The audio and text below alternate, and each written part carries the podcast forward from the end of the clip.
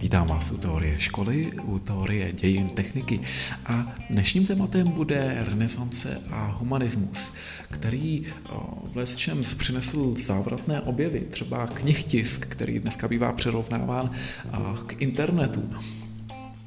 Ale zároveň došlo i k rozpadu toho středověkého myšlení. Dochází k rozvoji důlního podnikání, ale i k reformaci. Pojďme na to.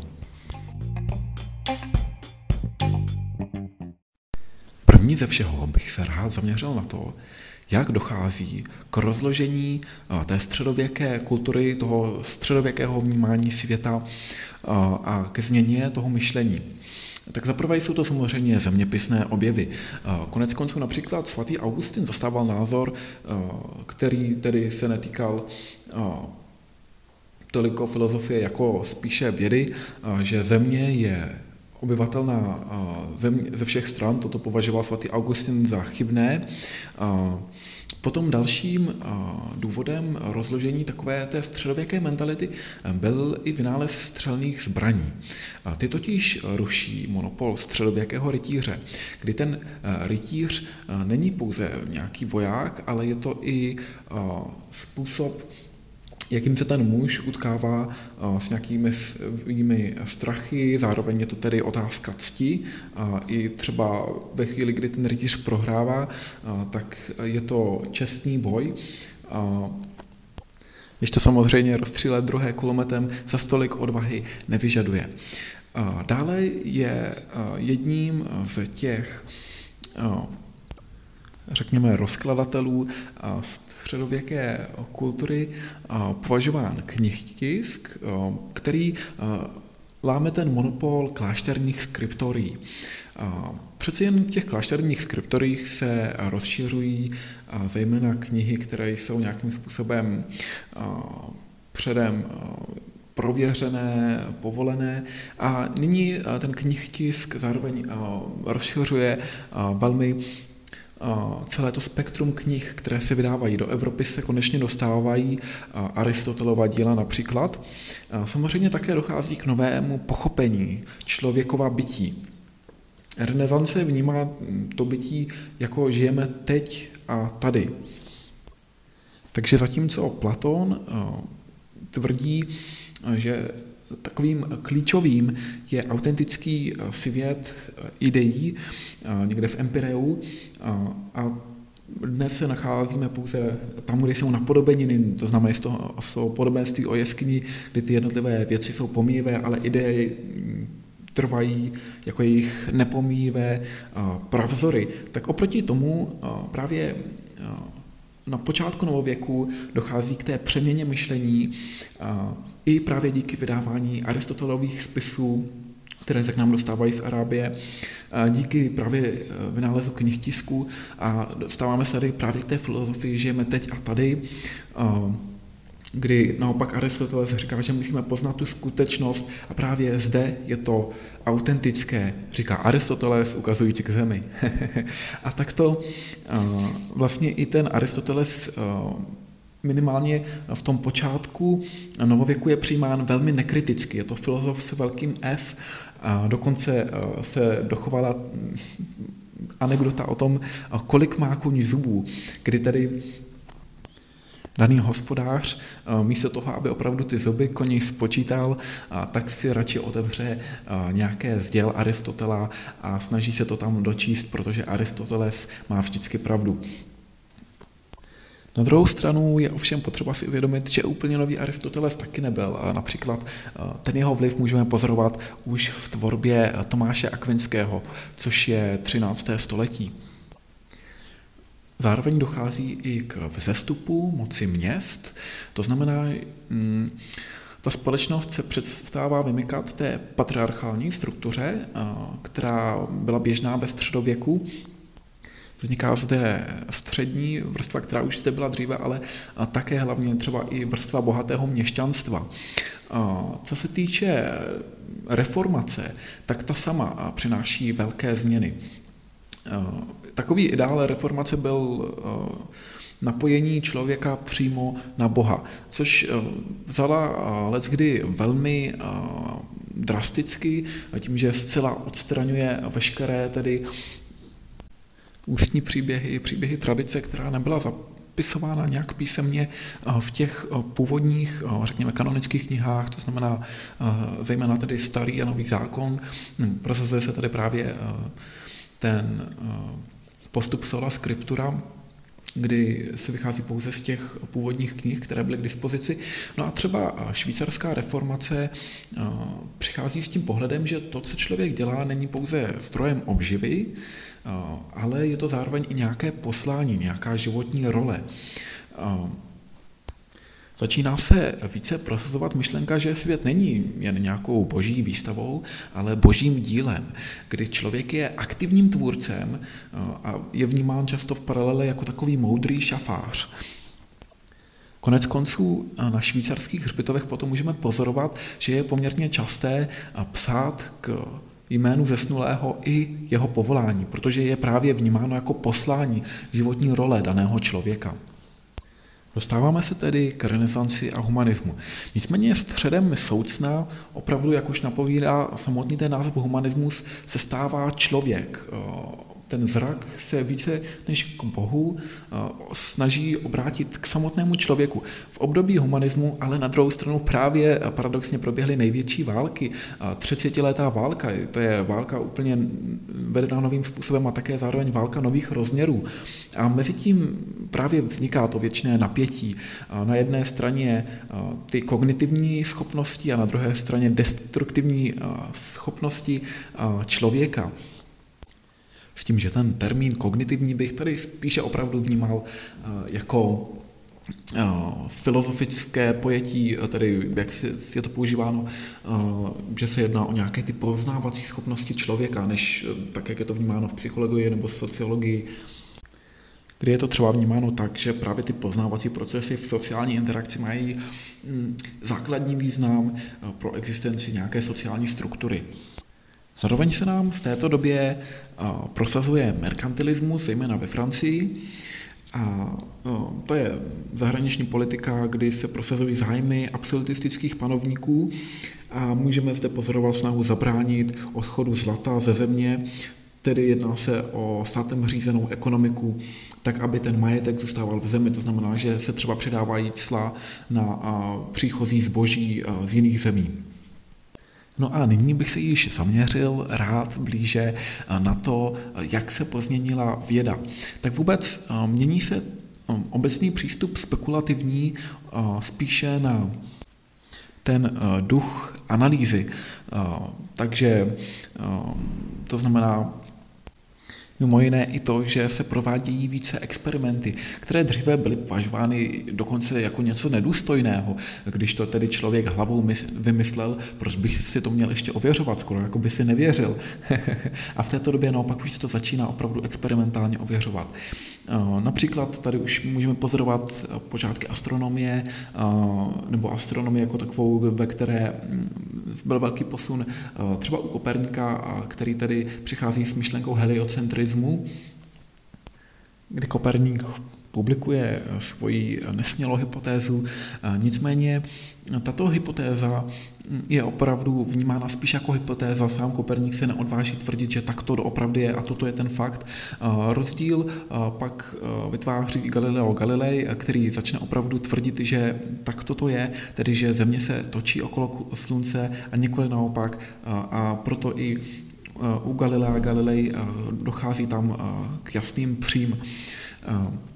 Kdy tedy eh, Koperník pozoruje na obloze to slunce, to by šlo ještě pochopit, eh, jak se otáčí okolo země, i kdyby se náhodou otáčelo opravdu doslova okolo země, ale další pohyby už opravdu nedávají příliš smysl, pokud by se jednalo o geocentrickou soustavu, nejsou to nějaké eh, části elipsy nebo tak něco, ale prostě naprosto nahodilé pohyby. A Koperník dodává, že kdybychom připustili, že se náhodou pohybuje naopak Země okolo Slunce, pak by všechny ty pohyby rázem byly zcela vyladěny a ten systém by dával krásný smysl. Chemii to byl Paracelsus, který od zlatodějství a alchymie směřuje k chemii. Mechanice dochází k novému pochopení pohybu a fyzikálních vlastností. No a a i akademický prostor se nakonec vrací spíše k Platónovi. A to už teďka ne jako k filozofovi, ale k matematiku a geometrovi. Dochází i k rozmachu racionálního lékařství a chirurgie, protože jsou prováděny první pitvy, kdy tedy někteří přihlížející docházejí ke zklamání, a to z toho důvodu, že v Bibli se píše případnost člověka nestejná od zvířat, no a na ní posluchači si to vyložili tak, že i vnitřek člověka bude rozdílný toho, od toho zvířecího, což se neděje, ty vnitřnosti jsou poměrně podobné. Dále dochází k rozvoji matematiky, především co se týče desítkové soustavy, vzniku nebo objevení logaritmů, diferenciálního počtu a také k nám přicházejí arabské číslice. Konec konců i Ideál inženýra v této době je vnímán jako renesančního člověka. Je to renesanční inženýr Leonardo da Vinci, který je vnímán jako ta cesta oproti třeba eh, tomu specialistovi, kdy na jedné straně máme právě toho renesančního inženýra, který ovládá eh, mnohé dovednosti, často to není jenom otázka nějakých technických a přírodních věd, ale i umění. A na druhé straně máme specialistu, který je vyloženě zaměřen eh, na velmi úzký obor. Kde se ale tyto vynálezy začínají poprvé velmi prosazovat, je důlní podnikání. Je to i z toho důvodu, že třeba, když dám příklad šití bod, tak to zůstává stále stejné, tam pořád byly využívány ty stejné materiály, ta stejná kůže, tam byl téměř totožný ten tvar nohy. Nicméně u toho důlního podnikání to tedy začalo nějakým vynášením toho, těch surovin, nějaké díry ze země. No, potom ten druhý stupeň bylo, že už do hory se kutá šachta, která se kutá lehce vzhůru, aby šlo právě snáze potom z té hory zase ven vyvážet ten materiál. A nakonec, když i zde je ten materiál vytěžen, tak dochází k tomu třetímu stupni, kdy už eh, je snaha eh, důlení do hloubky. Odtud taky vzniká ten rozpor eh, mezi horníkem a dolníkem, kdy horník tedy původně právě hm, se snažil prokopat do té hory, kdy často ty šachty i směřovaly nahoru, aby právě zpět, až bude vést vlastně ten vozík naložený tím materiálem, aby to měl z kopce a snáze to vyvezl ven. Naopak, když už se začíná důlit eh, do hloubky, eh, tak tam můžeme pozorovat hm, třeba pevně vedené kolo, hm, což asi původně byly dvě prkna, nějakou nutnost těžit vodu, potřeba čerpání. A zde se také začíná využívat pístové čerpadlo, kterým nelze vyčerpat vodu z větší hloubky než 10 metrů a přichází otázka, proč tomu tak je. Takže potom tam třeba je soustava eh, těch eh, pístových čerpadel, třeba tři čerpadla vedle sebe eh, a každé tedy přečerpá vodu do vyšší polohy a tam začne čerpat další a další čerpadlo. No a jak vůbec to pistové čerpadlo může fungovat. A pistové čerpadlo slouží k dopravě a tlakování nejen kapalin, ale i hydrosměsí, takzvaná hydrosměs, to je vlastně kapalina a s ní i částečky tuhé látky. No a princip e, toho pistového čerpadla bychom mohli rozdělit na tři kroky na socí část, pracovní část a výtlačnou část, ale nebojte, v podstatě se jedná o klasickou injekční střikačku. V té e, socí části dochází e, právě ke vzniku potlaku. Právě díky tomu, že vytvoříme zde potlak, tak e, nasáváme určitý objem té kapaliny nebo hydrosměsi do pracovního prostoru toho čerpadla, které je teda samozřejmě uzavřené a potom přecházíme k pracovní části, kdy pohybem toho pístu dojde k natlakování tohoto objemu kapaliny. No a na závěr v té výtlačné části dochází k vytlačení té natlačené nebo natlakované kapaliny eh, mimo čerpadlo. Do dolů bývá nasazováno Heinzovo nebo někdy také četkové čerpadlo. V originále se mu říkalo Heinzenkunst, i když bylo nejen v Sasku, ale i tady, tady v Čechách. A toto čerpadlo už předznamenávalo vznik právě toho pístového čerpadla fungovalo právě tak, že tam byla roura, proto se tomu taky říká rourové čerpadlo a uvnitř vlastně byly takové ovály elipsoidy, řekli bychom, které právě připomínaly ty písty a ty se točily a tím tam vytvářely podtlak, díky čemuž tam vytékala ta voda z té šachtové jímky, nebo jak by řekli tvůrci Heinzen Kunstu, Schachtzumpf, což je, ano, právě šachtová jímka. Když se mrkneme na mechaniku, mechaniku, tak jsou zde neustále pokusy o perpetuum mobile. Z filozofického hledisku to bylo zajímavější spíše než, že by se ti tvůrci snažili vytvořit eh, nějaký motor. V té době ten experiment byl považovaný, jak už jsem zmínil, za nedůstojný, proto mnoho z těch perpetuum mobile nikdy nebylo sestrojeno. Ty perpetuum mobile bychom mohli řadit do dvou skupin, pravých a spíše takových nepravých perpetuum mobile. Příkladem takového pravého perpetuum mobile, i když tedy nefunkčního, je například řetěz, který je položený na trojuhelník, řekněme pravouhlý trojuhelník, kdy ta přepona je tedy zároveň tou základnou, nebo na, právě na té přeponě leží ten zbytek toho trojuhelníku. A teďka na té jedné odvěsně je tedy jedna část toho řetězu, na druhé odvěsně druhá část toho řetězu. A samozřejmě ta jedna odvěsna, pokud to není rovno ramenný trouhelník, což ale v tomto případě není. Právě proto není, že jedna odvěsna je delší než ta druhá a teď tedy ten vynálezce přemýšlel takto. Pokud na té jedné odvěsně bude větší část toho řetězu, tak ta strana bude těžší, zatímco na té druhé straně, kde bude pověšena druhá část toho řetězu, tak ten řetěz bude kratší, to znamená, bude i tedy méně těžký a proto se musí pohybovat celý ten řetěz, když je zavěšený takhle na tom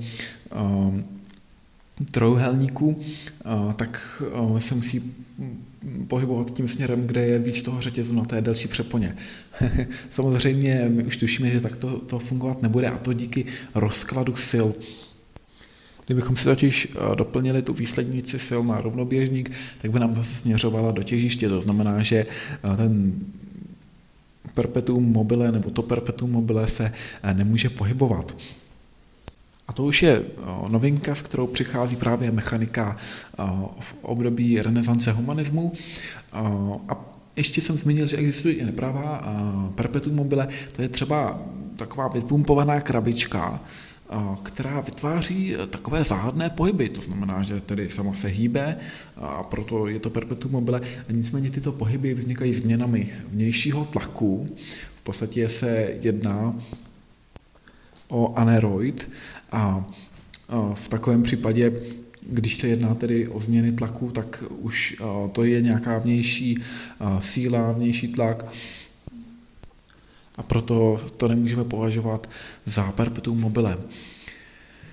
Dále eh, dalším přínosem je perspektivní kresba a Koperníková eh, nesmělá hypotéza. K té kresbě bych jen rád dodal, že tedy eh, předtím jsme třeba mohli pozorovat na těch obrazech které často byly s náboženskou tematikou, že například kříž vzadu byl větší a na něm ten spasitel než ti učedníci vepředu, protože to bylo bráno podle důležitosti, ti učedníci nebyli zase tak důležití, proto je ten umělec stvárnil menší oproti tomu hlavnímu motivu. A naproti tomu tady v perspektivní kresbě už by to bylo obráceně, kdy tedy ti umělci často poměrně chladně zachycují to prostředí opravdu také, takové, jaké je. A dále už zde máme opravdu Koperníkovu nesmělou hypotézu, kterou jsme si tak nějak nastínili, že to tedy bylo dáno tím zvláštním pohybem jiných planet, kromě toho Slunce.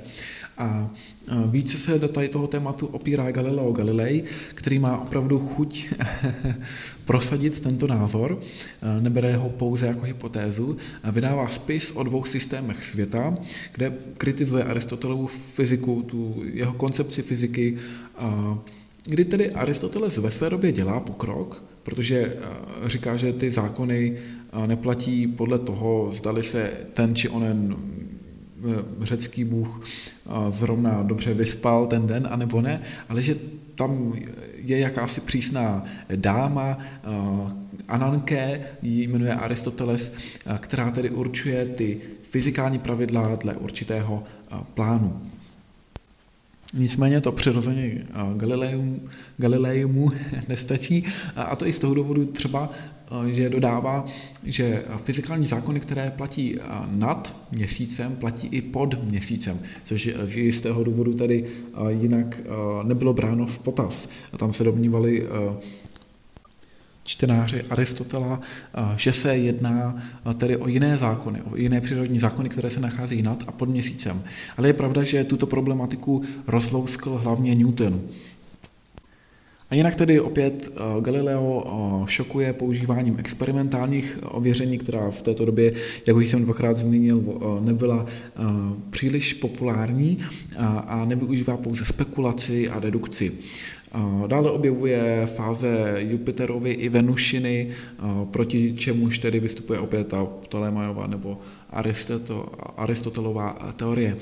No a přichází i se setrvačností a volným pádem. Ale v té době jsme ještě neměli stopky a přesné časové měřiče, takže jsme nemohli odhadovat tu vzdálenost podle toho, jak rychle v daném úseku tedy to těleso dopadne, jakou urazí dráhu za daný čas. Takže Tamto Galileo Galilei měřil pomocí bronzové koule, kterou tedy dal na nakloněnou rovinu, dřevěnou nakloněnou rovinu, protože tam tedy máme to tření, ale jinak vlastně ta síla je tam opět tíhová, nebo respektive, abychom byli přesně gravitační. No a nechával tu bronzovou kouli se kutálet a měřil čas eh, vodními hodinami, tady už totiž eh, ty časové vzdálenosti nebyly eh, zas tak blízko u sebe. A těch experimentů bylo velmi mnoho, ale nakonec přišel na to, že když se udělají značky ve vzdálenostech 1, 4, 9 a 25, tak to jsou přesně ty intervaly, kdy zvoneček, který tam byl umístěn, zazvoní, ve stejný čas, tedy tam jsou stejné časové úseky mezi tím, a tím tedy přichází na ten kvadrát rychlosti. S se rovná 1 polovina gt na druhou, a, nebo H se rovná 1 polovina gt na druhou. A, jinak a, k dalšímu vyvrázení Aristotela dochází tím, že Aristoteles tvrdil, že těžší kámen padá rychleji než a, kámen lehčí, což Galileo opět dokazuje poměrně jednoduše prostě z věže v Pize hází těžší a, a lehčí kámen a dopadají oba dva stejně, nebo s velmi uh, malou změnou, kterou v té době je otázka, jestli vůbec byli schopni pozorovat, což by způsoboval aerodynamický odpor. Zároveň Galileo Galilei přichází i s objevem zákonu kivadla. To znamená, že to závisí pouze na délce a vzniká tedy isochronní kmitání, to znamená, že čím je ta délka kratší, tak a tím to kmitá rychleji a naopak čím delší, tím pomaleji. To známe z toho dneska už známého vzorce, že perioda se rovná 2π krát odmocnina z L lomeno G, nebo eh, uhlová frekvence omega se rovná odmocnina z G lomeno L. Další novinka se promítá do artilérie. Ars, eh, tam už je to slyšet, art eh, to je umění, Nicméně i to je potřeba promít spíše ve vědu. A je potřeba zde vypočítat, kam ta střela opravdu dopadne.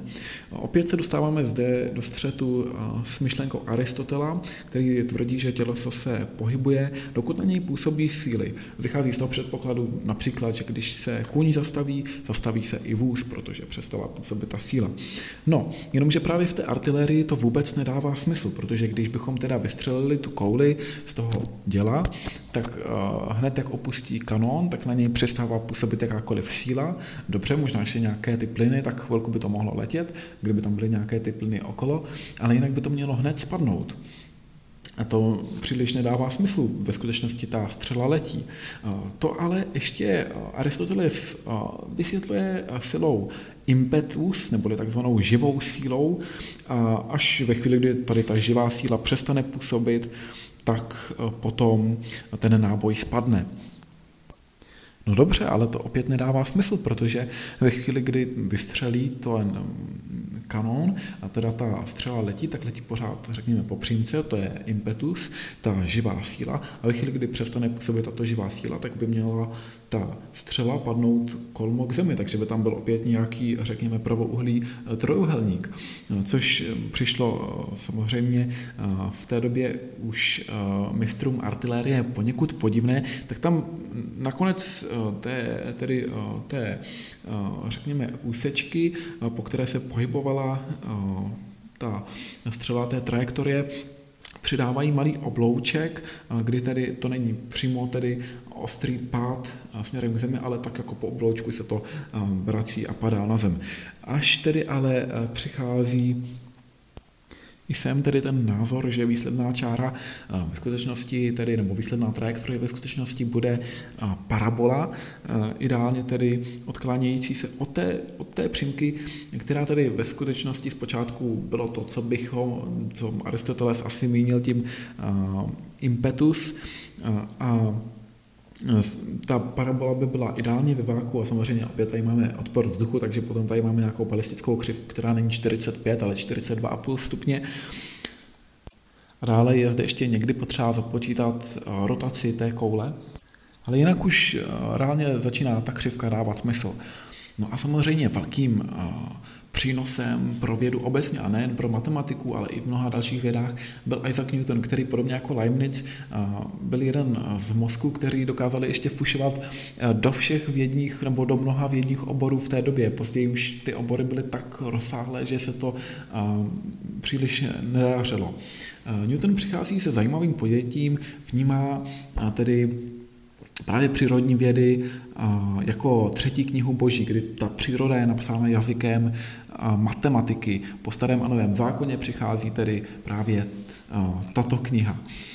A také tvrdí, že nepůsobí na těleso žádná síla, pokračuje v pohybu rovnoměrně přímočarem a nebo tedy se trvává v klidu. To už nám vystřeluje, teda vysvětluje právě vystřelení té toho náboje, té střely, protože tam najednou ve chvíli, tam, kdy tam přestává působit ta původní síla setrvačnosti, což je zase Newtonův zákon, je konkrétně hned první Newtonův pohybový zákon.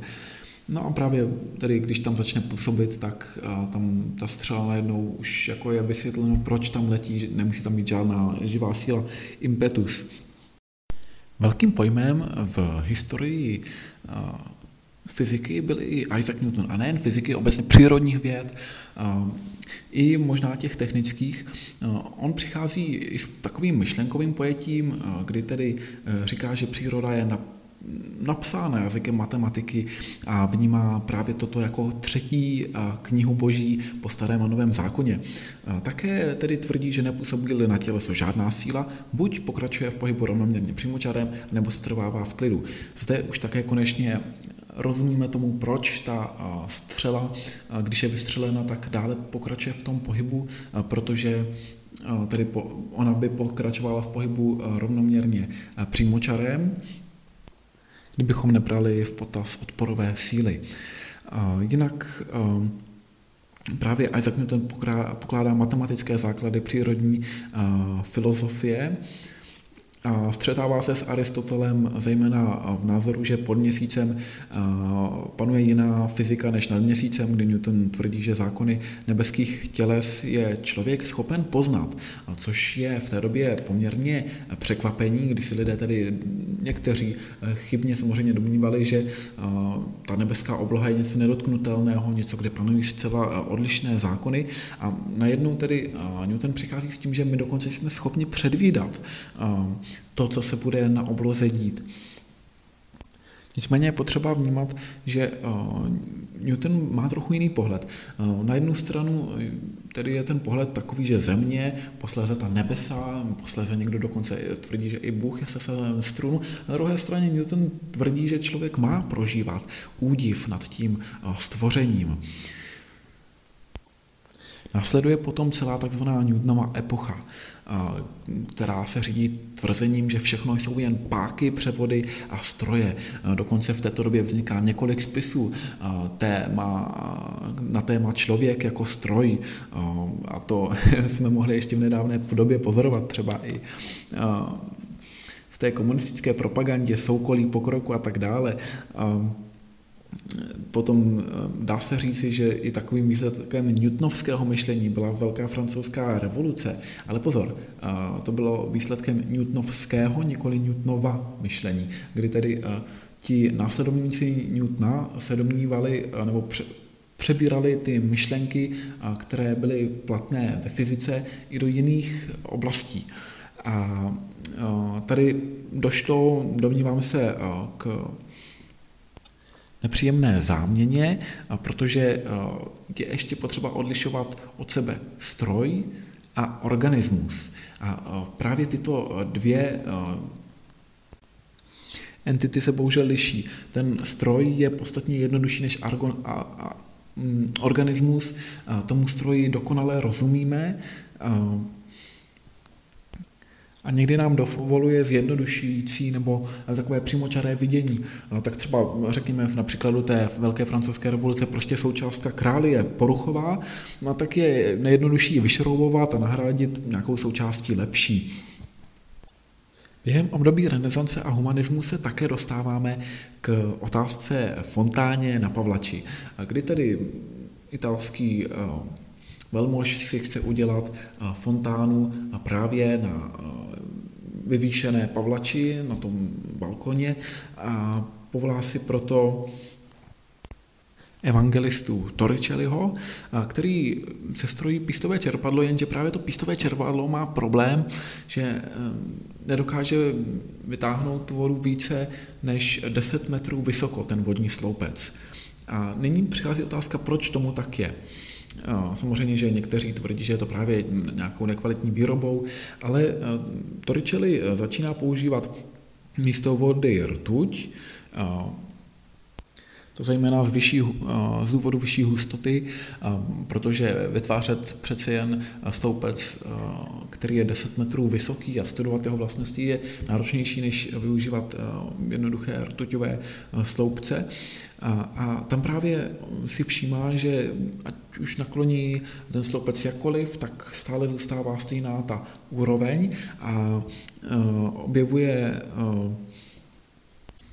že zde záleží právě na tlaku vzduchu a odtud také pochází Torricelliho vákuum nad sloupcem rtuti. Vůbec vákuum v této době to je kardinální téma. Opět někteří posluchači se mohou rozdělit na dvě kategorie a pokud se budou argumentovat tím náboženským pohledem, kdy na jedné straně jedni objevu tady toho Torricelliho váku a tvrdili, že v Bibli je napsáno na ničem postavili si zemi, tedy ono a pro, opravdu musí existovat to vákuum. Druzí naopak se domnívali, že pokud existuje něco jako nic, něco jako vákuum, tak tam nemůžou platit ani boží zákony, a což je teda podvod. Vákuem se dále zabýval magdeburský starosta Otto von a roku 1663 přichází v té době s šokujícími experimenty. Studuje vákum, studuje vákum třeba tak, že když má nějakou nádobu a zvedá vlastně její víko, tak uvnitř se vytváří postlak, respektive vákum a tady to víko je zavěšeno na lano, které potom pře, po se převádí dále a skupina velmi silných mužů se snaží vytáhnout to víko, ale samozřejmě se nedaří, protože by se tam vytvářelo hm, vákum. Takže Gerik je schopný demonstrovat a ten tlak vzduchu, který nepředstavitelnou silou tlačí vše okolo. Ještě lépe to potom ukázal, když spojil dvě části té koule, tedy vlastně dvě polokoule, ty pak připevnil k osm párů koní. Čtyřem párům koní z jedné strany, čtyřem párům koní z druhé strany. A teďka tedy nechal všechny ty spřežení se rozjet, švihat bičem, ale samozřejmě ta koule se ani nepohla, protože opět zde je tedy působilo vákuum. No a dostáváme se eh, krátce i k samotnému eh, Da Vincimu, což byl napůl umělec, napůl vědec, eh, napůl inženýr, který byl zároveň ale vzdělán ve filozofii a umění. S tím, že právě v té době specialista byl vnímán spíše jako úpadek a všestranný inženýr to byl ideál, ke kterému se vzhlíželo. Byl to jinak tedy sochař, architekt, konstruktér, přírodové jedec, malíř a, a určitě i mnoho dalšího. Nicméně spousta jeho objevů zůstala pouze na papíře. A to nikoli proto, že by experimenty považoval za nedůstojné, ale spíše vše nestihl materiálově skonstruovat. Psal zrcadlovým písmem, takže jeho sposy se dnes už poměrně těžko luští. Zároveň tedy využívá právě to spojení techniky a umění. Takže na jeho prostorových kresbách je snazší chápat ty myšlenky, kdy můžeme pozorovat anticipace ať už letadel, padáků, tanků, všeho možného. Dalším příkladem byl Rameli, což byl zase rytíř a technik, kdy vnímal tu techniku jako záležitost, osobní záležitost cti, vnímal to jako jakýsi boj s nevědomostí. Vytváří zde například eh, takzvaný kompilační pult, eh, což tedy eh, je takový pult, takové v podstatě, řekněme, podobá se toho možná mlínskému kolu, má to takové lopatky a to jsou jednotlivé části toho stolu a na každém tom stolu je položena nějaká kniha, a když tedy chcete číst několik knih zároveň, tak vždycky potočíte část toho kola a přijede vlastně k vám eh, další část z toho stolu nebo další jakoby stůl. Teďka samozřejmě ty jednotlivé stoly se nesmí otáčet, nesmí to jakoby být paprskovitě uspořádáno, protože to by ty knížky vypadaly. Takže tam on už využívá různou soustavu soukolí. Ozubená kola, potom uh, dokonce uh, obraz fantazie, což je eh, něco podobné třeba eh, helenistům, eh, kde se to pohybuje na pomezí mezi uměním a technikou, protože tam pozorujeme různá ozdobená kola, šneková kola a tak dále. A na druhou stranu je to hravé, v reálu by to asi neexistovalo. Dále se můžeme zaměřit na Mercatorovou projekci, kdy dochází k přesunu těch systémů map. My máme plochojevné a uhlojevné systémy. U těch uhlojevných souhlasí úhly, což bylo právě potřeba proto, aby ten mořeplavec dobře věděl, jakým úhlem se má vydat. Příkladem potom třeba toho naopak plochojevného systému by mohlo být Molvajdovo zobrazení, které teda, jak už název napovídá, vynalézá roku 1805 německý matematik a kartograf Molvajde. A tam dochází ke zkreslení uhlu a vzdálenosti, ale zase za cenu toho, že dojde k přesnému vystižení těch daných ploch. Eh, no a dalším eh, takovým milníkem bylo vstyčení obelisku ve Vatikánu na náměstí svatého Petra. To byl taková událost, která měla technicko-náboženský charakter. Eh, bylo tam třeba využít velmi složité techniky na tu dobu. Způsob, jakým tedy došlo k tomu vstyčení toho obelisku, byl poměrně kolosální. 900 mužů eh, tam při tom vstyčení pracovalo, k tomu navíc 150 eh, konňů. A navíc nikdo nesměl promluvit, eh, snad kromě potřebných povelů, ale i odtud pochází legenda o statečném námořníkovi, který porušil ten zákaz mlčení, když si všiml, že už se začínají tedy lana jakoby připravovat k tomu, že se začnou trhat a proto uh, porušil tento uh, zákaz, na který údajně hrozil trest smrti tím, že tedy uh, zvolal polevejte lana nebo se přetrhnou. Abych uvedl jen nějaké technické inovace z této doby, tak roku 1500 eh, vznikly kapesní hodinky Petra Henleina, eh, kdy můžeme tedy pozorovat tu důmyslnou miniaturizaci.